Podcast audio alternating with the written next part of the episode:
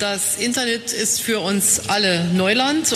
Genau, und heute betrete ich dieses Neuland mit einer, Franz Beckenbauer würde sagen, Lichtgestalt der deutschen Versicherungswirtschaft. Er ist Autor, Herausgeber und Initiator zahlloser Fachbücher. Ich habe im Übrigen versucht, sie zu zählen. Ich habe an der zweiten, dritten Seite aufgehört bei Amazon. Von Publikationen und Studien rund um die strategischen, betriebswirtschaftlichen und ethischen Aspekte des Versicherungsbetriebs. Und er ist dabei, das ist mein ganz persönlicher Eindruck von ihm, durchaus ein streitbarer und unkonventioneller Fachmann. BWL studiert, promoviert 1991, habilitiert 1997. Seit 96 hält er den Lehrstuhl für Versicherungswirtschaft an der Uni in Leipzig. Er ist Mitglied im Verwaltungsrat der BaFin. Er sagt, wir werden nach der Corona-Krise einen großen Digitalisierungsschub in der Branche sehen. Welche Rolle künstliche Intelligenz dabei spielt? Wie viel Mensch die Versicherung in einigen Jahren überhaupt noch braucht? Und wie digital deutsche Versicherer wirklich sind? Über, darüber spreche ich heute mit Professor Dr. Fred Wagner. Herzlich willkommen, Fred. Andreas, ganz herzlichen Dank für diese sehr freundliche äh, Vorstellung. Ich würde mir ja wünschen, dass meine Frau das auch mal hört, die Sache mit der Lichtgestalt. Keyboard, der KI-Podcast mit Andreas Klug. Wie Unternehmen künstliche Intelligenz erfolgreich zum Einsatz bringen und wie genau daraus Mehrwerte entstehen für die Mensch-Maschine-Zusammenarbeit am Arbeitsplatz. Schön, dass du Zeit gefunden hast, Fred. Wie du weißt, stellen sich meine Gäste zu Beginn immer kurz vor. Also ich beginne drei Sätze und ich würde dich dann bitten, diese zu beenden. Bereit? Ja, probieren wir es mal. Du bist. Ich bin Fred Wagner, ein neugieriger Mensch, der Stillstand nicht mag, ganz äh, gespannt ist, wie sich Technologien weiterentwickeln, wie das äh, die Gesellschaft verändert und was es mit Geschäftsmodellen macht. Künstliche Intelligenz ist für dich? Künstliche Intelligenz ist ein Oberbegriff für Anwendungen, bei denen Menschen menschenähnliche Intelligenzleistungen erbringen, wie Lernen, Urteilen und Problemlösen. Und in zehn Jahren? Muss man mal sehen, wie die Mensch-Maschine-Kooperation funktionieren wird. Ja? Gibt es eine Weltherrschaft der Maschinen? Wird sich äh, Ethik durchsetzen? Äh, wird die werden die Menschen die künstliche Intelligenz beherrschen oder werden sie beherrscht von der künstlichen Intelligenz? Wie bist du an Versicherungen gekommen? Ich habe eine Banklehre gemacht nach ähm, der Schule und bin dann angesprochen worden. Das ist nicht bekannt öffentlich und ich habe das immer gescheut, das zu sagen. Von einer Vertriebsgesellschaft, äh, die Versicherungen verkauft haben. Und ich habe das gemacht nach der Banklehre, eine Zeit lang während des Studiums. Und da habe ich erfolgreich Versicherungen studiert. Das hat funktioniert. Nicht im Freundeskreis nur, ja, okay. sondern von vornherein habe ich versucht, den Markt zu erschließen. Und ähm, dann habe ich studiert und dann habe ich zu meiner eigenen Überraschung gesehen, dass Versicherung ein Fach ist, das man studieren kann. Und da habe ich den Zugang zu gefunden. Ja, und äh, dann bin ich auf einen begnadeten Lehrer gestoßen, toller Mensch, ein sehr guter Ausbilder. In Köln an der Uni. In Köln an der Uni. Und der hat mich umgedreht. Der hat aus dem Banker jemanden gemacht, der Versicherungswirtschaft viel interessanter findet. Und mhm. ja, über die verschiedenen Stagen als studentischer Mitarbeiter, äh, wissenschaftlicher Mitarbeiter, Doktorand, Habilitant seinen Berufsweg dort eingeschlagen hat. Mhm. Dabei steht es um die Versicherungen, wenn man äh, aktuelle Studien sich anhört und anschaut, ja gar nicht so gut. Also Bitkom hat 1000 äh, ähm, Konsumenten befragt, was sie denn glauben, was in zehn Jahren aus Versicherungen werden wird. Und äh, über 50 Prozent der äh, teilnehmenden Konsumenten haben gesagt, äh, mehr als die Hälfte der Versicherer, wie wir sie heute kennen, werden bestimmt 2030 nicht mehr am Markt sein. Stimmt das? Also zunächst mal teile ich nicht, dass es um die Versicherer nicht gut geht. Ja, wenn ich mir das Geschäftsmodell der privaten Versicherungswirtschaft ansehe, dann zeigt sich das doch sehr äh, standfest. Ja, es hat großes Beharrungsvermögen. Äh, es gibt einige Branchen, die es nicht mehr gibt, wie zum Beispiel ähm, Wörterbücher ja, mhm. in Printmedien. Oder äh, reden wir über Nokia, ja, die die Digitalisierung verschlafen haben. Äh, die Versicherungswirtschaft ist sehr, äh, hat großes Beharrungsvermögen bis hierhin. Äh, ob das so bleibt, das ist offen. Das muss man mal sehen. Aber die Versicherungswirtschaft hat einige äh, Schutzzäune um sich herum. Äh, Im Moment bietet sie ein Standalone-Geschäftsmodell an der Risikotragung. Das wird benötigt. Das können möglicherweise auch andere Branchen organisieren. Aber das ist schon eine Kernkompetenz der Branche, Risiken einzuschätzen und Risiken auch in einem Kollektiv zum Ausgleich zu bringen und damit tragfähig zu machen. Die Versicherungswirtschaft ist sehr stark reguliert. Das scheuen viele andere Branchen. Sie kann Regulierung, die Versicherungswirtschaft äh, ist ähm, mit Ressourcen ausgestattet. Sie hat Daten, sie hat jedenfalls die einschlägigen Daten, die sie braucht für die Risikoeinschätzung. Äh, sie hat äh, Kapital, sie hat Marke und sie hat einen äh, persönlichen Vertrieb, der heute noch immer noch dominant das Geschäft bestimmt. Das sind Vorteile, die die Branche hat und die sind nicht einfach von anderen ohne weiteres zu adaptieren. Sie hat aber auch Nachteile gegenüber den digital operierenden jungen, wilden oder auch schon großen Tech-Unternehmen. Die Branche ist noch nicht sonderlich agil. Sie ist immer noch relativ hierarchisch aufgestellt. Sie ist nicht vertraut mit Trial and Error. Und ähm, ihre Digitalkompetenz muss man drüber reden. Ja, da ist sie sicher auf einem Weg, aber noch nicht so weit fortgeschritten.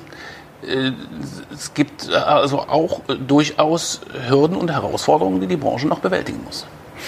Die Branche verfügt über ein wahnsinniges wiederkehrendes Prämienvolumen, zumindest in manchen Sparten. Das darf man natürlich auch nicht unterschätzen. ja, das klar. ist ein Riesenvorteil. Ja. Das sieht man ja jetzt auch in Corona. Zeiten. Die Branche hat keinen großen Einbruch erlebt. Sie muss nicht jeden Tag neu um alle Umsätze kämpfen, weil sie aus den festen Vertragsbeständen äh, turnusgemäß monatlich, halbjährlich, jährlich äh, die Prämie erhebt. Ja, äh, das, das schützt sie nicht vor der ewigen Zukunft, weil alle Verträge laufen auch mal ab und müssen auch erneuert werden. Aber aus einem Vertragsbestand heraus zu agieren, ist etwas anderes, als es ein Messebauer macht, der jeden Tag neu sein Geschäft suchen muss.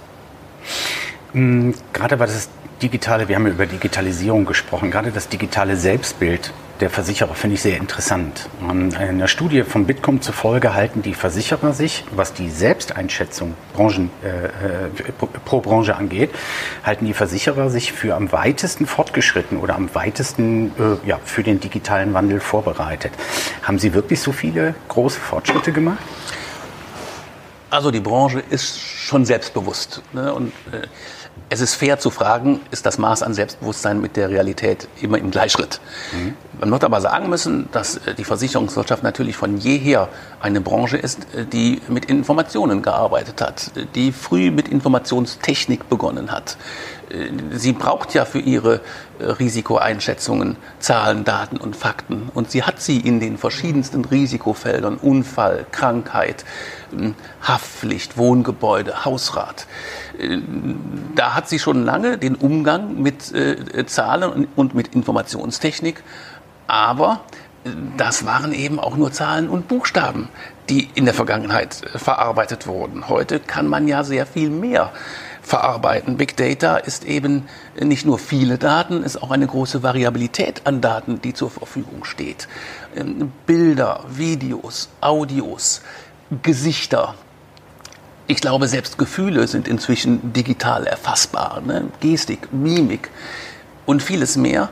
Und daraus gibt es Informationspools, die die Versicherungswirtschaft nicht hat, die andere sich zunehmend aber erschließen, daraus äh, Informationen über Kunden gewinnen, über deren Bedürfnisse, über deren Verhältnisse und da auch Geschäftsmodelle daraus bauen, was die Branche, die Versicherungswirtschaft so bis jetzt nicht in ihren Genen hat. Du hast wunderbar jetzt angesprochen, sehr, sehr viele Bereiche, wo Algorithmen künstliche Intelligenz in der Versicherungsindustrie einen Unterschied schon heute macht und in den nächsten Jahren machen wird. Jetzt eine spitze Frage, wozu brauche ich denn überhaupt noch einen Menschen in der Versicherungsindustrie? Also die Frage stellt sich am Ende, ob man noch Aktuare braucht, ja, die Algorithmen errechnen, um ein adäquates Versicherungsangebot unterbreiten zu können und das auch bedarfsgerecht, kostengerecht tarifieren zu können, sind drei Kriterien erforderlich, die erfüllt werden müssen. Erstens, man muss wissen, welche sind Risikomerkmale. Zweitens, man muss diese Risikomerkmale in Zahlen und äh, Fakten erfassen können. Und drittens, sie müssen auch plausibel sein. Nehmen wir mal das Risiko äh, des Unfalls beim Autofahren. Da ist ein Risikomerkmal, ein klassisches Risikomerkmal bis jetzt ist der Autotyp, der gefahren wird. Und der Autotyp, der gefahren wird, ist leicht erfassbar. Der steht im Fahrzeugschein. Und äh, es gibt Korrelationen zwischen bestimmten Autotypen und den damit verursachten Zahlen und Schweregraden an Unfällen. Und drittens, das muss auch plausibel sein. Äh, zumindest die Plausibilität wird eine künstliche Intelligenz äh, nicht verifizieren können. Die künstliche Intelligenz kann Daten erheben und kann sie korrelieren. Und kann dann darlegen mit der Korrelation, das hat was zu tun mit Schadeneintrittswahrscheinlichkeit und Schadenhöhe. Aber ob das plausibel ist, wenn das Sternzeichen dazukommt beispielsweise, das ist eine andere Frage. Und was nicht plausibel ist, ist am Markt vermutlich auch nicht akzeptiert. Insofern gibt es schon mal den einen Grund, dass äh, Plausibilitätskontrollen gemacht werden. Ein anderer Grund ist, dass es natürlich Restriktionen gibt. Es gibt Risikomerkmale, die dürfen von Gesetzes wegen nicht ver verwendet werden, weil sie gegen Diskriminierungsverbote verstoßen. Es ist nicht erlaubt, nach Geschlechtern zu differenzieren. Es ist nicht erlaubt, nach äh, Nationalität zu äh, differenzieren, nach sexueller Orientierung und so weiter und so weiter. Was ähm, mit Big Data und künstlicher Intelligenz in eine Maschine geschmissen wird, ist von vornherein äh, offen, ist von vornherein nicht beschränkt. Und mit allen möglichen Kombinationen ist es zumindest mal auch nicht ausschließbar, dass Diskriminierungsfaktoren eine Rolle spielen bei den Ergebnissen der künstlichen Intelligenz. Es wird eine sehr, sehr große Herausforderung sein, das dann zurückzuverfolgen. Es gibt eine Anforderung der Versicherungsaufsicht, die sagt, die künstliche Intelligenz und deren Ergebnisse müssen und die Algorithmen, die verwendet werden, müssen immer nachvollziehbar bleiben. Ich habe Zweifel, ob das gelingt und ob das nicht künstliche Intelligenz per se schon wieder abschaffen würde. Auf der anderen Seite müssen trotzdem Diskriminierungstatbestände gewahrt bleiben. Und selbst wenn man nicht Geschlecht mit reinschmeißt, aber alle möglichen Merkmale, die eher dem weiblichen Geschlecht zuerkannt werden oder dem männlichen, ohne es zu sagen, führen am Ende zum gleichen Diskriminierungsergebnis. Auch dafür braucht es Menschen im Moment mal noch, die das äh, wieder überprüfbar machen. Und dann haben wir noch die ethischen Fragen. Das beides, also sowohl die ethischen Fragen als auch die Fragen der Erklärbarkeit, äh, Hashtag Explainable AI, sind äh, im Moment Themen, die äh, auf der politischen Ebene, aber natürlich auch mittlerweile schon auf der ökonomischen Ebene diskutiert werden hochinteressante Themen. Ich persönlich glaube eben auch, dass es eine Abstufung, es sieht danach aus, als würde es eine Abstufung geben, dass gemessen an, der, ähm, an dem Einsatzprinzip von künstlicher Intelligenz oder von Algorithmen es ein Zwang sein muss, Explainable AI zu haben. Das heißt, am Ende muss erklärbar sein, warum hat der Algorithmus entschieden, die Dinge so zu sein oder anders zu machen. Das ist also sehr, ähm, sehr aktuell tatsächlich, was du da ansprichst. Ja, nehmen wir mal ein praktisches Beispiel. Nehmen wir mal die Telematiktarife in der Kfz-Versicherung. Ja. Äh, die traditionellen Tarife äh, basieren alle auf mehr oder weniger Ersatzmerkmalen, wie Fahrzeugtyp, wie gefahrene Kilometer, wie Wohnort. Jedes dieser Kriterien ist empirisch belegbar, korreliert mit Unfallgeschehen, aber sie sind nicht direkt auf das Fahrverhalten zurückzuführen eines Autofahrers. Ja? Ich meine, das, das Auto kann nichts dafür, wie es gefahren wird. Ja? Ob es nun ein Golf ist oder ein Fiat oder ein Sportwagen. So. Äh, mit den Telematiktarifen werden in äh, Zukunft echte Verhaltensweisen gemessen. Es wird gemessen, und das ist nicht in Zukunft, das geschieht ja schon, ähm, wie schnell wird beschleunigt? Wie schnell wird gefahren? Wie schnell wird entschleunigt? Welches Kurvenverhalten liegt vor? Auf welchen Straßen wird gefahren? Zu welchen Tages- und Nachtzeiten? Mit Sensorik kann ich ja schon messen. Welche Musik wird gehört bei welchen Situationen, wenn das äh, im Auto so erfasst wird. Dann kommen wir zum echten Fahrverhalten, was eigentlich ein faires Prinzip ist. Ja, äh, was allerdings dann überhaupt noch nicht trivial ist, ist zu, äh, ist zu korrelieren in welchem Verhältnis steht das Fahrverhalten denn tatsächlich zum Unfallgeschehen? Es ist ja nicht per se gesagt, wer schnell fährt, dass er äh, unfallträchtiger ist. Absolut. Oder ähm, wer äh, in der Kurve zügig unterwegs ist oder wer häufig unter, überholt. Ja? Auch das muss erst noch in Algorithmen gepackt werden. das die künstliche Intelligenz selbst schafft, ja, wenn man viele Daten hat, ist das wohl möglich. Und dann stellt sich die Frage, wird das irgendwann zu einem Zwang führen, weil die Ausdifferenzierung der Prämien, die heute eigentlich sehr gut gelingt mit den traditionellen Merkmalen im, im Toto über den gesamten Versicherungsbestand gut funktioniert, aber nicht für jeden Einzelnen völlig richtig ist. Wird das mit künstlicher Intelligenz, mit Big Data, mit den Telematikanwendungen für jeden Einzelnen jetzt nochmal richtiger? Dann würden sich die Tarife anders ausdifferenzieren. Dann werden die, die vorsichtiger oder besser fahren, noch ein Stück günstiger tarifiert. Die, die unvorsichtiger oder unbeherrscht schlechter fahren, werden noch mal teurer. Das führt dazu, wenn diese Tarife freiwillig zur Anwendung kommen, dass die sie nutzen, die Vorteile haben. Was geschieht dann mit denen, die sie nicht freiwillig nutzen, weil sie keine Vorteile haben? Mhm. Die müssten eigentlich im Durchschnitt mal mindestens teurer werden. Und kommt das dann zu einem faktischen Zwang, solche Tarife anzuwenden? Und dieses Beispiel kann man übertragen. Im Grunde in alle Versicherungsbereiche, ja, in die Haftpflichtversicherung, in die Rechtsschutzversicherung, politisch nicht kotiert, aber technisch ohne weiteres machbar, natürlich auch in die Krankenversicherung. Wer raucht und trinkt und Drogen nimmt und wenig schläft, sich nicht bewegt. So, das ist äh, dann messbar. Lassen die Leute sich messen? Wie viele Vorteile müssen sie kriegen, um sich messen zu lassen? Sie lassen äh, sich mit einem Telematiktarif ähm, ausstatten. Das ist ja, die Nachfrage ist ja durchaus hoch. Die Versicherungsindustrie geht ja auch hin und gibt tatsächlich äh, spürbare Rabatte, die absolut attraktiv sind. Also These, warum sollte die Mehrheit der, naja, die Deutschen, ich sag mal, der Europäer, der Deutsche ist ja, was die Datenfreigabe angeht, noch ein bisschen zurückhaltender. Aber warum sollte auf mittlere Sicht die Mehrheit der Europäer nicht den großen Datenkraken, da bin ich bei, meinem Fra bei meiner Frage, die großen Datenkraken, also die vier großen äh, datenführenden Unternehmen aus den USA, die müssten doch eigentlich irgendwann Ad-Hoc-Versicherungstarife anbieten, weil sie alles über uns wissen. Sie wissen genau, wie fit bin ich, sie wissen genau, wie häufig gehe ich äh, Skifahren, über welche Verkehrswege fahre ich in Urlaub. Für die ist es doch ein Klacks eine äh, Auslandsreise, äh, Versicherung ad hoc an mich zu verkaufen. Sind das nicht die größten Wettbewerber auf mittlere Sicht? Darüber wird schon seit längerem spekuliert. Es war immer die Frage, wann kommen Amazon, Google, Apple. Und da habe ich jetzt noch einen vergessen von GAFA in den in die Märkte. Bis jetzt äh, sind sie nicht substanziell in den Markt gegangen. Ja, es mag die Rolle spielen, dass sie mit ihren Geschäftsmodellen schon ausreichende Margen erwirtschaften. Es mag die Rolle spielen, dass sie die, äh, die Risikotragung nicht übernehmen wollen, dass sie die Regulierung nicht wollen. Ob das in Stein gemeißelt ist, kann ich äh, dir nicht sagen, Andrea. Andreas. Es ist so, dass ähm, schon vor langer Zeit äh, ein schlauer Kopf gesagt hat, wir brauchen Banking, aber wir brauchen nicht Banken. Mhm. Wir werden in jedem Fall die Funktion Versicherung brauchen. Mhm. Ob das immer und ausschließlich in jetzigem Kleid geschehen wird oder ob die Menschen, die das können, die dafür stehen, irgendwann mal zu einem anderen Unternehmen wechseln und äh, dort zunehmend das Geschäft betreiben oder ob Big Techs Versicherungsunternehmen kaufen oder ob man nur kooperiert, da halte ich alles für möglich. Dieser KI-Podcast wird unterstützt von ThinkOwl, der KI-Lösung für Kundenservice und Backoffice. Die perfekte Verbindung von Mensch und KI.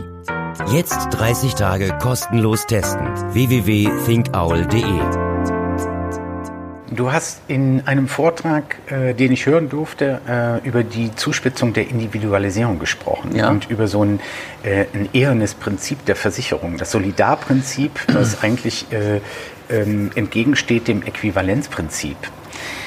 Wie siehst du diese Entwicklung in Bezug auf die digitalen Möglichkeiten, die wir auf einmal haben? Ich glaube, dass ein sehr weit verbreitetes Missverständnis dahingehend vorliegt und das kolportiert auch die Branche manchmal selbst. Ich habe den Eindruck, dass die Branche selbst manchmal das nicht auseinanderhält. Es ist nicht dasselbe, die versicherungstechnische Äquivalenz und Solidarität. Ich muss das kurz erklären. Versicherungsunternehmen müssen von jedem Risiko eine Versicherungsprämie nehmen, die den Erwartungswert des Schadens finanziert.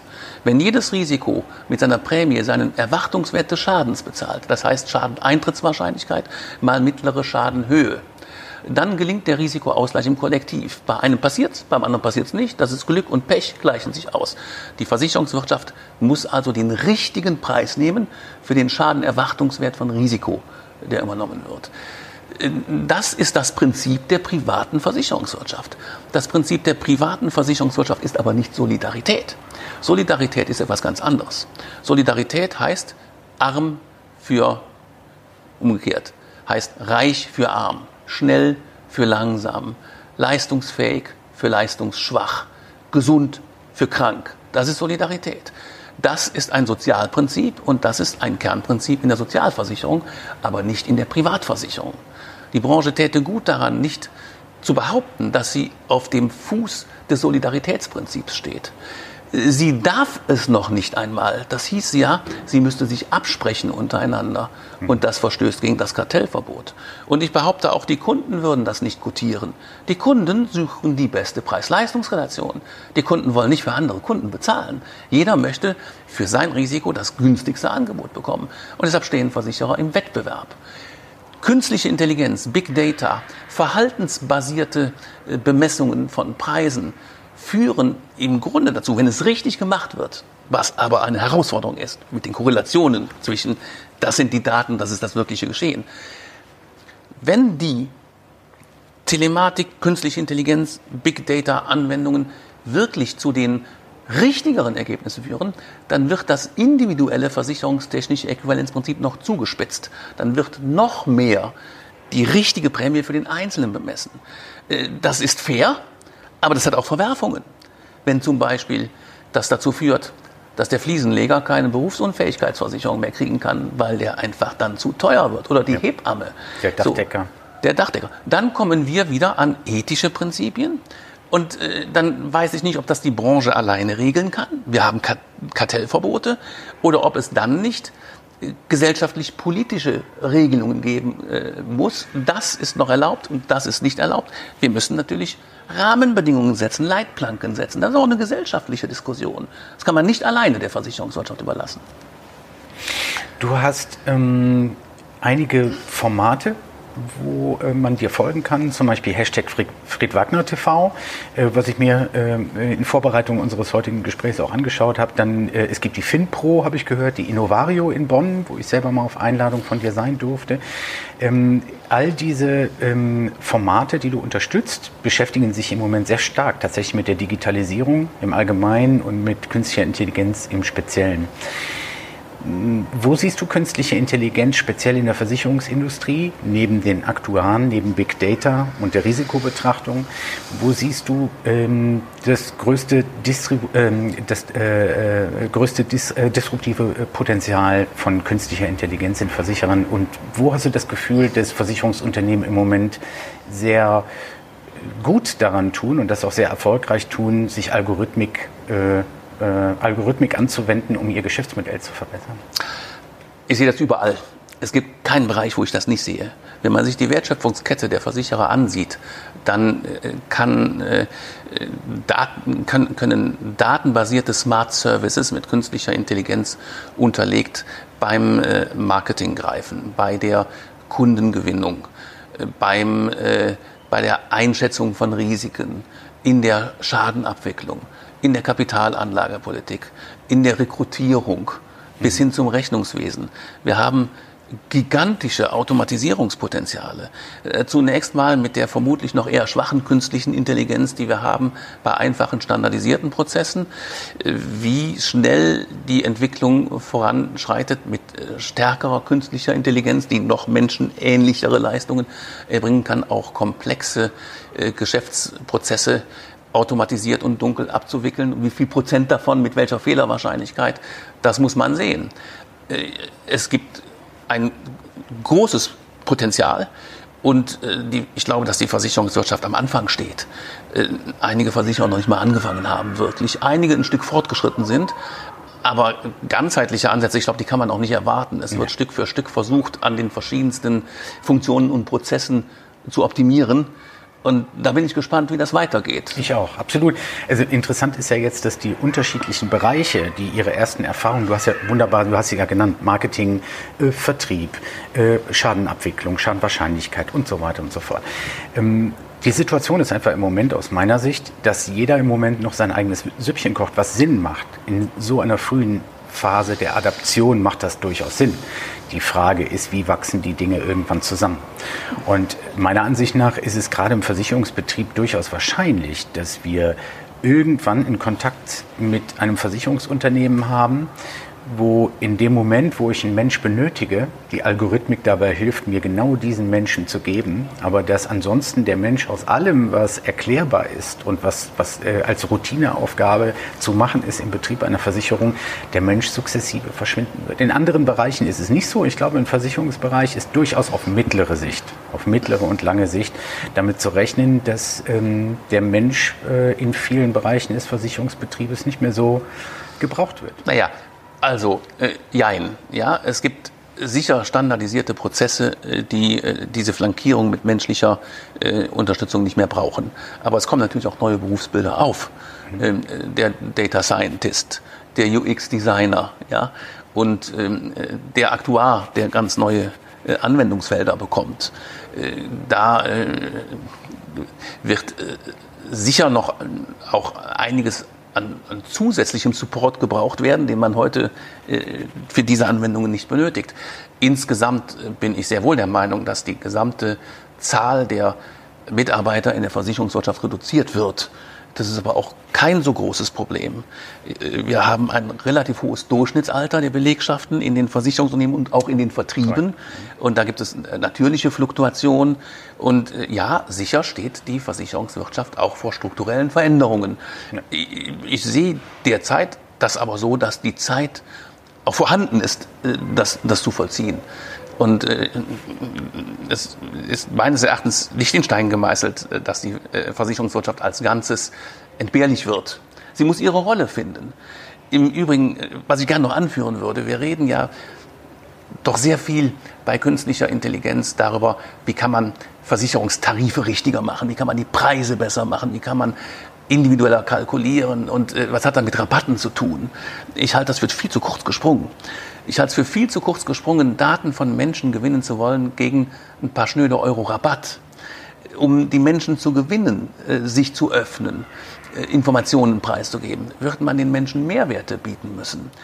Zusätzliche Leistungen, Rundumlösungen in ihren Lebenswelten, rund ums Wohnen, rund um Gesundheit, rund um Mobilität. Und ähm, das wird im Zweifel äh, der Versicherer auch mehr tun können, als er bis jetzt getan hat, mit seinen äh, Erfahrungen, mit seinen äh, Kenntnissen von Schadenverhütung. Ich glaube, dass Schadenverhütung auch ein äh, sehr viel mehr relevantes Geschäftsfeld wird in Zukunft, das die Versicherungswirtschaft äh, besetzen kann und monetarisieren muss. Und vieles wird die Versicherungswirtschaft womöglich in Zukunft aber auch nicht mehr alleine können, sondern zusammen mit Partnern aus anderen Industrien in sogenannten Ökosystemen.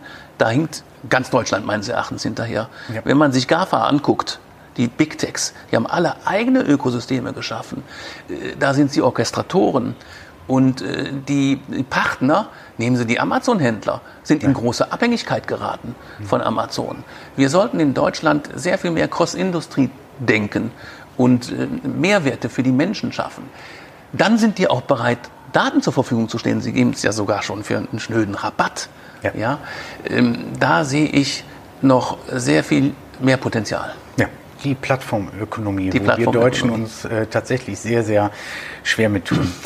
Ja, ähm, Professor Dr. Fred Wagner, lieber Fred, ähm, danke für die Zeit, die du hattest. Eine Sache sind wir heute noch gar nicht zugekommen, nämlich wir haben beide eine Leidenschaft, die wir teilen, nämlich einen Fußballverein ja, das ist ja, aus dem wunderbaren ist, Rheinland. Das ist ja mehr eine Qual. Äh, äh, ja, ich sage ja Leidenschaft, ja. Ne, wobei bei uns der Schwerpunkt auf Leiden ist. Als Fan des ersten FC Kölns äh, hat man zwar einen sehr, sehr schönen Fußballclub, muss aber auch eine dicke, eine dicke Haut haben. Das ist richtig, um da durchzukommen. Ja. Danke dir für die Zeit. Sehr gern, Andreas. Danke für das nette Interview.